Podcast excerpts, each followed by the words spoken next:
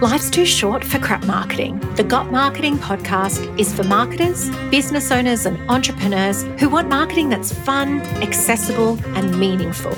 Join me, Mia Fileman, for inspired chats with my favorite marketing insiders about marketing that works, campaigns that inspire, and the fads, fakery, and false profits to avoid.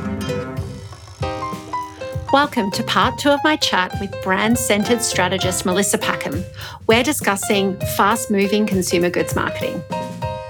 Now, sustainability and sustainable packaging, this is a really great trend. And I know that this is your zone of genius. So, what are you seeing? What are you liking? What are you not liking? I'm seeing a lot of like 50% plant based material, like recycle or, or 70% recycled, or like just so close, biodegradable, that whole space. Like I'm thinking, you know, cling wraps. So there's a whole there's a whole bunch of brands, your classics, who are all moving into the biodegradable or compostable options. All great stuff this is stuff that sits on the shelf, right? So we're talking about sustainability that the consumer sees. It's what I'm not liking is a lack of action on the systemic front and the operational front. And I think that a lot of FMCGs are way behind in terms of actually delivering meaningful action on sustainability and it goes beyond just environmental but you know sustainability reaches out to you know supply chain and where we're sourcing our ingredients from and how how we're shipping our products between locations and all of that kind of stuff. So brands have a lot of power, have a lot of influence, just like the retailers do. I think the retailers are doing some action on this, or at least wanting to be seen to be. Mandates will be put in place, brands will have to follow suit, but it's the brands that are ahead of that curve that I think will actually do well. First mover advantage, anyone? Yeah. But there's there's not a lot of that happening. Yeah. I'm seeing a bit of greenwashing, of course. Oh, uh, a lot. Uh, yeah, a lot. a lot. you know, the an, an example that comes to mind is um so I love Zero Co, love their business model. It's insanely thought out from completely circular down to um, the refillable pouches you send back to Zero Co. They wash them, sanitize them, and then they send them back out. Morning Fresh has decided to jump on the pou- refillable pouch bandwagon, but their pouches are not reusable. So they just go into the bin. And so you're just like, mm. well, that's. Mm. Oh, so the soft plastics that we can't recycle anymore? That's great. Like, yeah. Like it doesn't refill a full bottle. So you've now got this plastic pouch that doesn't even like you might as well just buy a whole other liter bottle because the pouch doesn't fill a liter, but now you've got to throw away the pouch. It's just and, and, so we we know the conversations that would have happened behind the scenes to lead to that. It would have been we can sell two units for every one yes. now, and we can sell it at a higher price, which gets a greater margin, and we can reduce our shipping costs and distribution costs because they're smaller packages. So you can see that that would have been a very easy business case to build, but whether it was in the good of the environment or the consumer is probably left to be questioned. Totally. Absolutely. oh, God. All right, let's talk channels and tactics for marketing an FMCG brand. What's important? Like, online, social media? What's the right mix? It depends on the product. It depends on where the person is. There's always a, a great tendency for you know the the CEO to kind of tap you on the shoulder and say, "What's this uh, Twitter I hear about?" or "What's this face, the Book of Face?" You know, like they're just I've heard about it. There's a there's a mention of it, and so the you know the desire to be seen on all the channels and omnipresence throughout everything is a problem for FMCG because that's the way it's always been. We've always been seen everywhere because we have the ability to have that presence. We've got the budget for it. Mm. That's not necessarily the case anymore. And now, like with all the channels that are available, that personalization and really hyper targeting is is an option that simply wasn't available to us, you know, 10 years ago, only 10 years ago. So, in terms of the channels, it always starts with the consumer. Where are they? Where are their eyeballs? Or the shopper who's going to buy the product off the shelf if they're the gatekeeper to the purchase then you know how where are they looking? What are they doing? And so always considering that path to purchase and a day in the life of that that consumer that shopper thinking about what their day looks like and really empathizing with them. And that goes back again to what we are saying about appreciating the, the on the ground kind of observing people on the ground and really absorbing what's happening or sitting across in the in the focus groups like getting late night dinner and watching focus groups happening behind the mirror but really empathizing and understanding what's going on in their world to understand where you can possibly interject. And then thinking about ways like to disrupt right? Like disrupt the attention. They're seeing so many messages from all sorts of brands. So how can you use channels creatively or unexpectedly to gain attention it used to be so much more simple. I don't know how brand managers do it now with all the channels yeah. available. Yeah, and which ones to prioritize. Yeah. So there's so many considerations. So the first thing is is that you've got the physical space. We're talking about supermarkets, but it does like consumer goods can also be outside of supermarkets, but let's just use that as an example. You've got shopping trolleys, you've got floor media, you've got wobblers. Oh my God, do you know how many wobblers I have designed in my life? I know. Uh, yeah. I'd forgotten about them until you said it. yeah. You've got the Woolworths magazine, the Coles magazine, which I mean, I freaking love that. I get all my recipes from there. You know, I know I can get the ingredients from Woolworths. Mm. Um, so then you've also got like the car park leading into the supermarket. You've got the billboards on the road on the way to the supermarket. All of this, as you said, path to purchase is really important because what you want is that when they're standing in front of the shelves, and they see four facings Chris's dips, three facings Black Swan dips, they're just like, Black Swan dips, why am I called to mm, mm. buy Black Swan dips? And it's like, they don't even know that subliminally in the car park totally. 20 minutes ago, they actually saw you know, a corn chip being dipped. So yeah. that's something that online businesses never have to think about really is mm. that physical environment. And when we're talking about stores, we're talking about 850 stores. like mm. we're not talking mm. about one store. So mm. you need to buy a lot of wobblers. a lot of wobblers, a lot of media. Yeah. Yeah. A lot of that marketing budget goes on the production side before it even leaves the door. And you just hope that it it gets the cut through and, and gets that, yeah, builds that 360 degree campaign so that you are planting those seeds. But that it goes to like that theory around mental availability and physical availability is you've got to have the balance of both in order to be that's the Byron Sharp how brands grow but that's certainly the case uh, for FMCG more than more than any any other sort of mantra is to kind of remember that um, yeah, you've got to plant the seeds on the way. And that, that path to purchase, I've never, I've, I haven't done one quite like it since FMCG because it just, it just doesn't apply. you know, mm. it doesn't mm. apply to a service-based business, and it doesn't apply necessarily in an online space. So yeah, it is quite a, a, a piece, a tool that um, is is quite unique. Yeah, and then it's brand, like brand mm. advertising, and FMCG brands are some of the biggest advertisers in the country.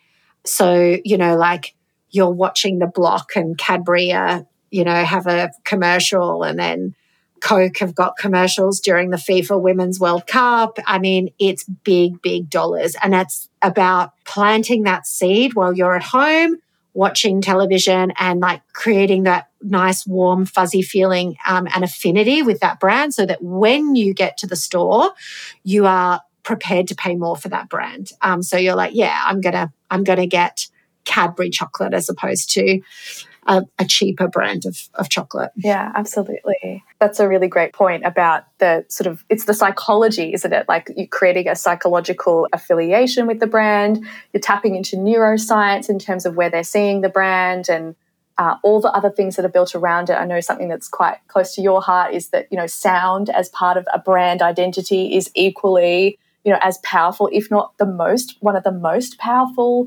triggers of remembering a brand and connecting that so it's the whole gamut across that path to purchase yeah it, it is and so like for new brands in grocery they think that they've won the lottery. You know, like, oh, I've just been Mm. ranged in Woolworths. I'm going to be in 720 stores. This is it, game over. And it's like, you don't know how quickly you're going to get thrown off those shelves if you don't move product and move product quickly. And if you're a new brand, you probably don't have the above the line dollars to spend on massive advertising campaigns. Mm. And so you have to get scrappy and you have to get really creative and you have to get really clever. And the best way to do that is with packaging. Yes, yes.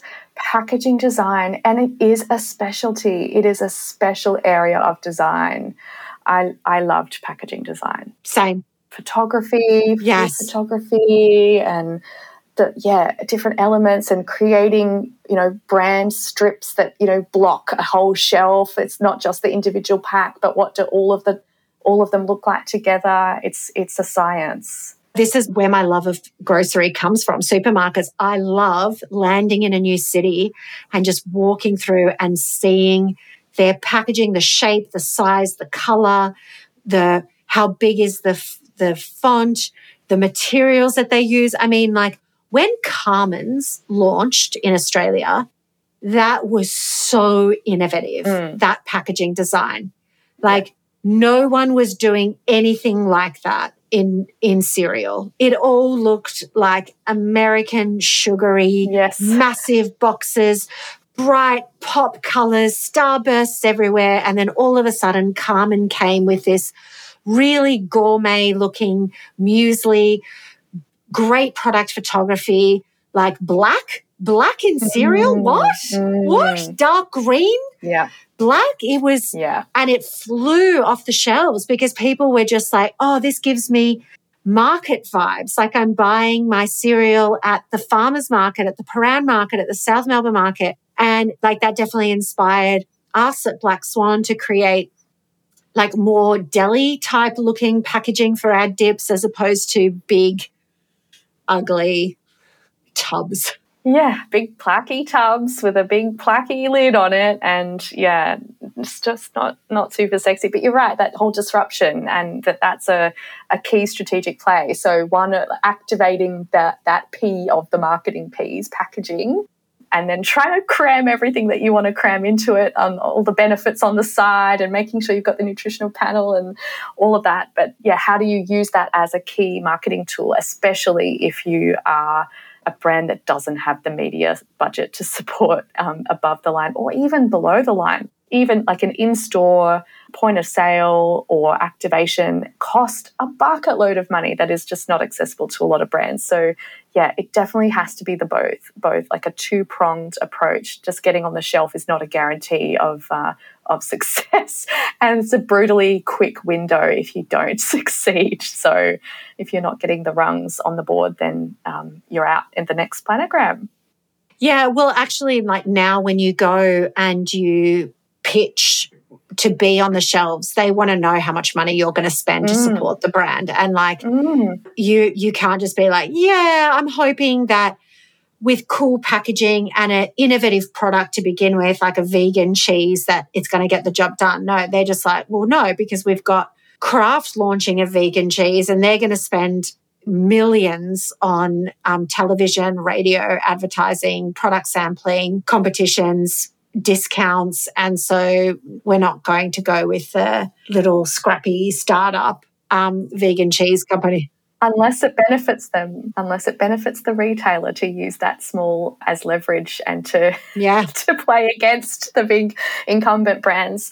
But certainly those little brands get used as, as pawns sometimes in, in the game, Oh, yeah. which sucks. But yes, they want to know how you're driving shoppers into their stores uh, explicitly. And um, then it brings a whole like, question about the concept of rented space. You know, we talk about social media as being borrowed platforms, but there's nothing more borrowed than a retailer shelf. Like you're there for, you're buying a spot for a little bit of time. Yeah, that's short lived if you if you're not sort of showing the rungs on the board. But yeah, brands have very little sway, especially if they're not big brands. Exactly. And the margins are really, really tight. Oh, like it's so bad. Yeah. It's crazy margins. You get squeezed for every dollar, but then you're also expected to go and invest huge on brand. I mean, like it's a volume game. Like if you can mm. sell a lot of that product, it, it's profitable, but it's you need to sell a lot to make mm. it back. So you just mentioned social media. What do you think the role of social media is with FMCG? Well, I think it supports the brand marketing side, but also supports campaigns. So mm. you only have to look to the big ones to know like how that how that all plays out. The, you know, the recent Coke campaign, the Y three thousand limited edition, is just it is an example of a limited edition product that's here for a short time to generate you know brand love, get get low category buyers back into the category to buy again and, and give it a try but they've, what they've done really cleverly is to activate user generated content by having a, a, you know a mystery flavor that you have to taste. And so every influencer on on social media uh, on every platform is is talking about you know is doing the big reveal of what the what the flavor tastes like. And so they didn't have to pay for that. That's brilliant. How mm. clever is that? It's just get your consumers to do it for you leverage the brand love or the intrigue factor and get them to push it for you. So that's how brands are using social organically. They're certainly paying for a lot on there too. And that, that's the other thing is that they are paying lots of money, which then again edges out smaller brands where they potentially, you know, in the early days of, of paid social, they probably had the, the, the upper hand over big brands who were still very slow. I, I know the brands I worked on were very slow to social media and to warrant the support and ongoing, like consistent support. It's a challenge for big brands because it's not just you know a consumer thing like a small business would would engage on social media. It's we need a customer service we need product you know quality we need we need input from all of these people. And that's just not viable for a lot of brands to, to give that support especially for smaller brands. Yeah. Got Marketing is brought to you by Campaign Del Mar, a marketing education platform for marketers and entrepreneurs. Learn practical, repeatable, and actionable steps to market with confidence. Nail your email marketing strategy or join Campaign Classroom and learn to create memorable and effective marketing campaigns. These are not the kind of online programs where you are left floundering, unsure how to put theory into practice nor will these programs sit unfinished for months. You can expect hands on, tailored advice, accountability, and a supportive community, and you will walk away with lifelong marketing skills. Learn more at campaigndelmar.com. I reckon if I was a brand manager today and I was looking at having to prioritize, I would not make social media as big a priority. I, hang on, I'm just going to caveat by saying my own social media accounts. I would pay a shit ton mm, to mm. influencers mm. yes. to evangelize on my behalf and like yes. every month run TikTok challenges to see how they can ocean spray my brand um, and, yeah. and, give it that kind of glow up because that yeah. was amazing. Yeah. What that incredible skateboarder did for Ocean Spray is like textbook how yeah. you should use social media marketing in 2023. Yeah.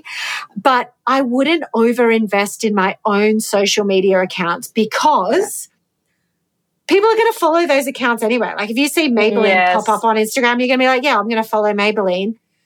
But then also, I'm not really going to engage mm. with Maybelline's owned branded channel as much because it is it, it's got to be so broad. It's got to be appealing to all target audiences and all locations and all of that.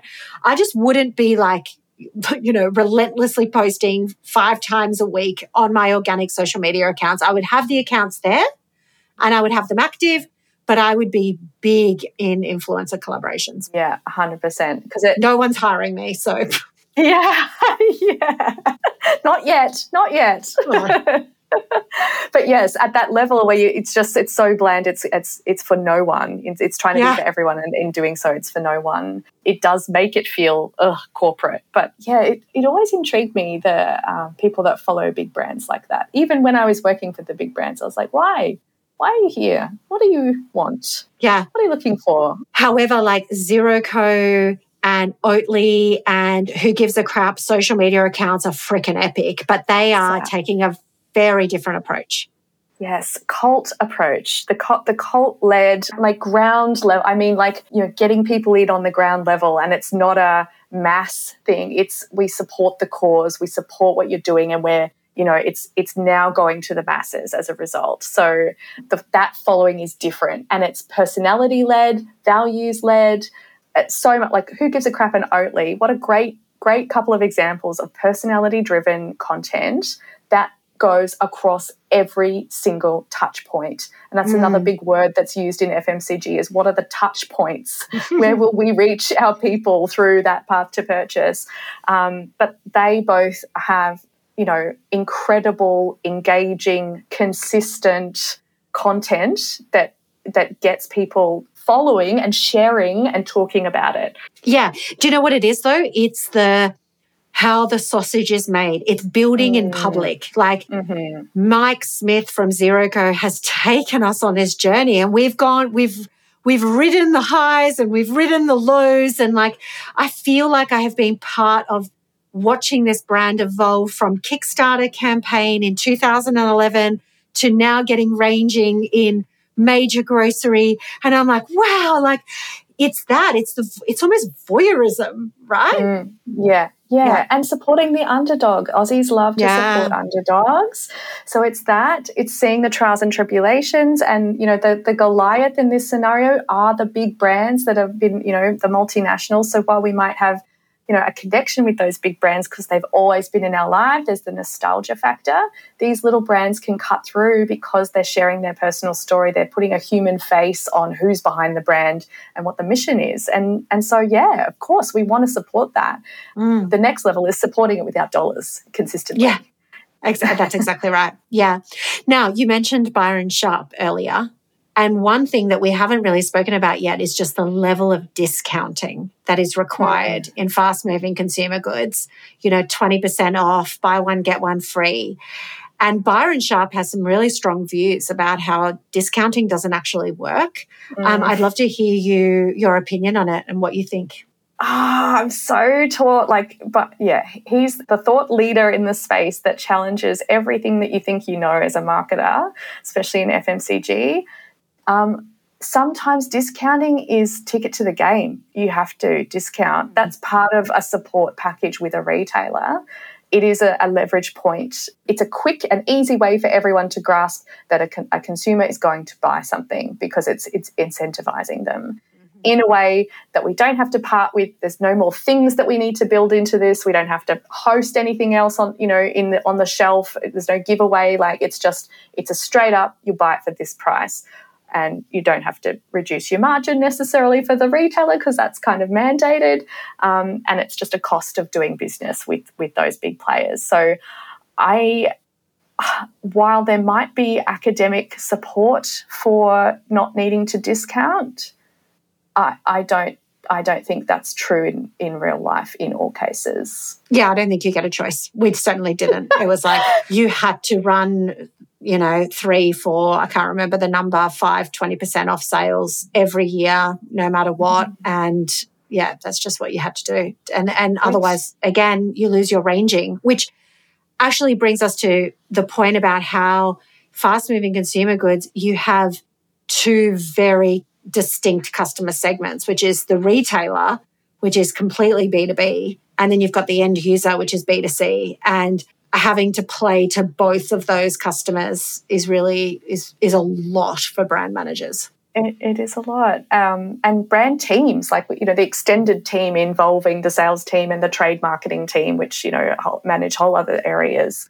Uh, but pricing is a big part of that. I think that it's hurtful to watch your brand be discounted on a frequent basis because it erodes in, in, you know for a premium brand or you're trying to create a positioning and a perception around a brand being worth paying more for and then you've got the retailers enforcing constant discounting that hurts. Yeah. it hurts to watch because you teach your your shoppers to buy on discount and they know that they can wait. They know Tim Tams are going to be on special in, you know, next week. Just wait. They'll buy something else or they won't buy until they buy something else that, you know, the next time. So it hurts.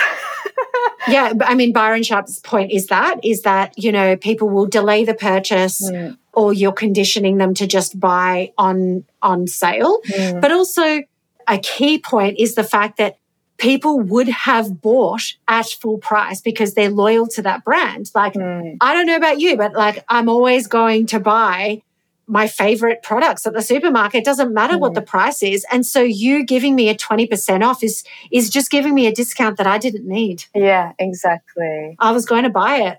Yeah. But that's the drug that the retailers are on in a way. And like that a, a lot of that in that middle space where they're negotiating price, that's that's the thing that they know, the lever that they can pull um, that makes it look like they're doing good for their customers to pass on some savings, you know, create savings. Yeah. Um, and yeah. so they come off as the hero, they can pop it in the catalogue.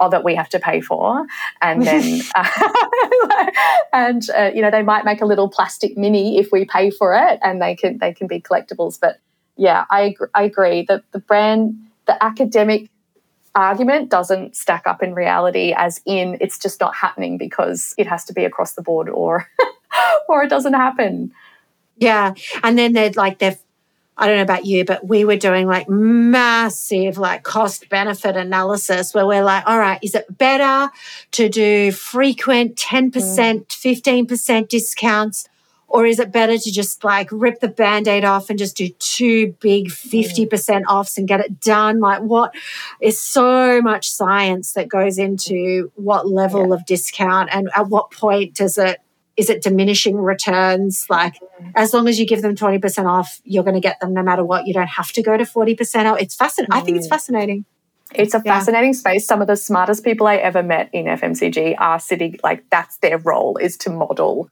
what that pricing and discounting model looks like for brands to get that, you know, maintain that profitability. Yeah, very oh, wow. clever. very clever. All right, let's talk about the explosion of e-commerce and the implications on FMCG. Yes, I was thinking about this with the, in the context of AI. Like, what an interest! If you're an, a digital native in that, you know, that's your retail space, then you're going to be able to leverage the benefits of AI a lot easier than other brands who are not native to the, the online space. So I think that's an interesting watch out. Mm. Obviously, there's risks with every opportunity, but that's that certainly seems like an interesting one to me. Um, mm. But then, yeah, the ability, the smaller brands have a greater ability to play in this space, and that's potentially where they can get their their first rungs on the board, so to speak, before looking at a major for retailing. Yeah.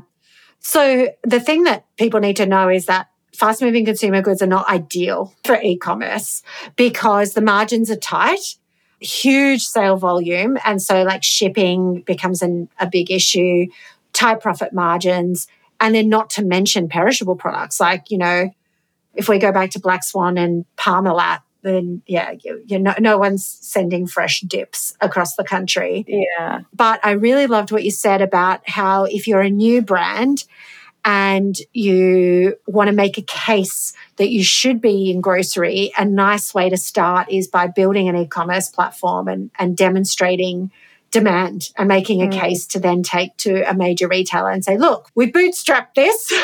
yeah. Now give us some shelf space. Yeah. And if you can tap into, you know, a subscription model or a repeat purchase model that demonstrates that ongoing shoppability, then that's a big case. And, you know, I, I don't know how big the delivered to your door like you know i know that retailers are tapping into uber and and other delivery models but that could potentially be a way in for the, you know if you've established that occasion and that purchase model then that could be a, the easy step into that um, as an exclusive for either of those retailers i guess. Yeah. The thing to know is that customers are lazy. And, mm-hmm. you know, yes, I could buy a more sustainable toothpaste brand online and it can ship to me. But at the end of the day, am I really going to do that? Or am I just going to go to Woolies and just pick up a tube of toothpaste because I don't care that much about that purchase? And so if you are a FMCG brand and you are e commerce, then you need to, I think, again, no one's hiring me, but um, I think what you need to do is that you need to convince me it's worth going the extra step, yeah. just like ZeroCo have done. It's worth making this a little bit more difficult to get cleaning products into my house because it's better for all of us. It's better for the environment. It's better for the future. It's better for the planet.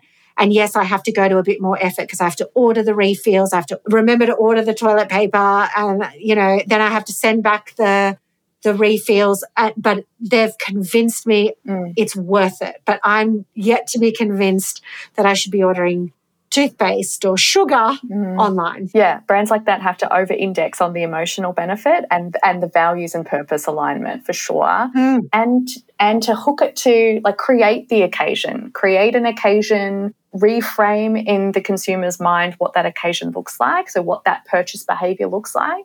These are important things that need to happen, right? So this is like this is happening now and it's a brand benefit to those brands that have established that, but it's actually going to need to happen if, to create a sustainable economy, like full stop. so, um, consumer behavior will need to change. We will need to drop the convenience. That will be the brands that will succeed are the ones that have a sustainable model that still feels convenient. And so, Mm. or that teaches consumers that it's worth that. So, like you were saying, it's just, I'm flipping the benefit now from convenience to, um, you know, a values alignment or um, you know, a, a different model that I haven't been used to before. Yeah.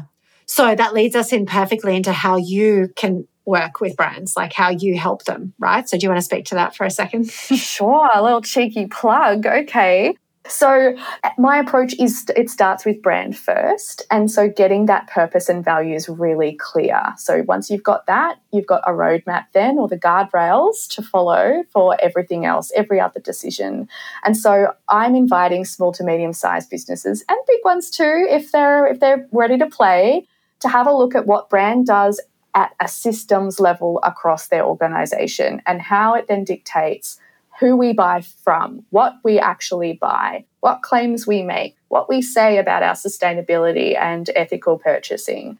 What does our pricing structure look like? What's the business model? All of the things, how we make it, how we take responsibility for the waste that is created. And if it's not circular, what could it be? If it's not relying on third party suppliers who are not going to be around REDcycle, Mm. you know, I can't rely on those businesses to solve my waste problems for me. Yes. And I cannot rely on consumers to solve my waste problems for me. So if that's a challenge, then how do we look at this as a whole system? And that's why my approach is the, you start with the brand and the values inlet that answer that for you and you figure it out and you work across the whole thing uh, to, to get to that endpoint where you're now talking about it with consumers and ch- helping change their behavior and changing their minds and having them buy into your cause, um, which might be toothpaste or it might be, you know, cleaning products. Who would have ever thought that you would be emotionally connected to cleaning products? This is the world we need to shift to. And so that's how it, come, it falls out for me in, in the way that I help businesses. Yeah, and um, you are brilliant. I Like you are my go-to brand strategist for the objectivity that I need in my business, and I know that you can help much bigger brands create much bigger impact than than my little business. But yeah, you're awesome. Oh, thank you. Oh my gosh. Such an ego boost when I come on here. Thank you, Mia. Thank you so much. That was another incredible episode with you. I think we're going to have to split it into a two-part banger. I really, really love that chat. Thank you so much, Melissa. oh, thank you. That was therapeutic and felt really great to dive back into the archives there. Thank you. Thank you. You listened right up until the end. So why not hit that subscribe button and keep the good marketing rolling? Podcast reviews are like warm hugs, and they're also the best way to support a small business. You can connect with me, Mia Fileman, on Instagram or LinkedIn, and feel free to send me a message. I'm super friendly.